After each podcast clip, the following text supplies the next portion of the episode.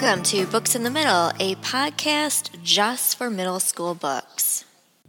Are you a big fan of something? I don't know, maybe a sports team, TV show, a movie franchise, or even a book series. And you just cannot wait for the next game or the next book or the next movie to come out.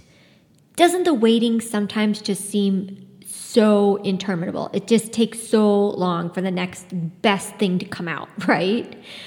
Well, have you ever seen fans or thought maybe fans go a little too far in their love of something? What if you were to find out that that next big awesome thing that you wanted, that you're a huge supporter of, just wasn't going to happen? Like you had no date for when it was going to be.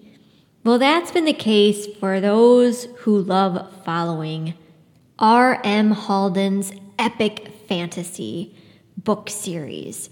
It's called Swords and Shadows. And there are so many people around the world that are waiting and waiting for his last book. But the author himself is very cagey about when the last book is going to come out, what's going to wrap up this entire long book series. And some people have clearly decided that the author has taken long enough.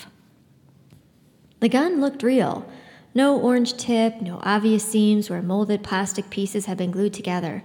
Although, who was Bob kidding? He could tell a dirk from a stiletto, but modern weapons were a mystery. Besides, the important thing about this gun was that it was pointed at his chest. The end of the barrel was just a few inches from his heart. Adrenaline jolted through him.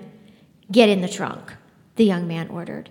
Bob raised his hands in a placating gesture. Please, Derek, I just. Shut up, Derek barked. I don't want to hear another word out of you, understand? But the word hadn't even left Bob's mouth before the butt of the gun connected with his temple. Bob's last half formed thought was that the gun certainly felt real. It turns out that some of Bob's fans are done waiting, and they have decided to take matters into their own hands.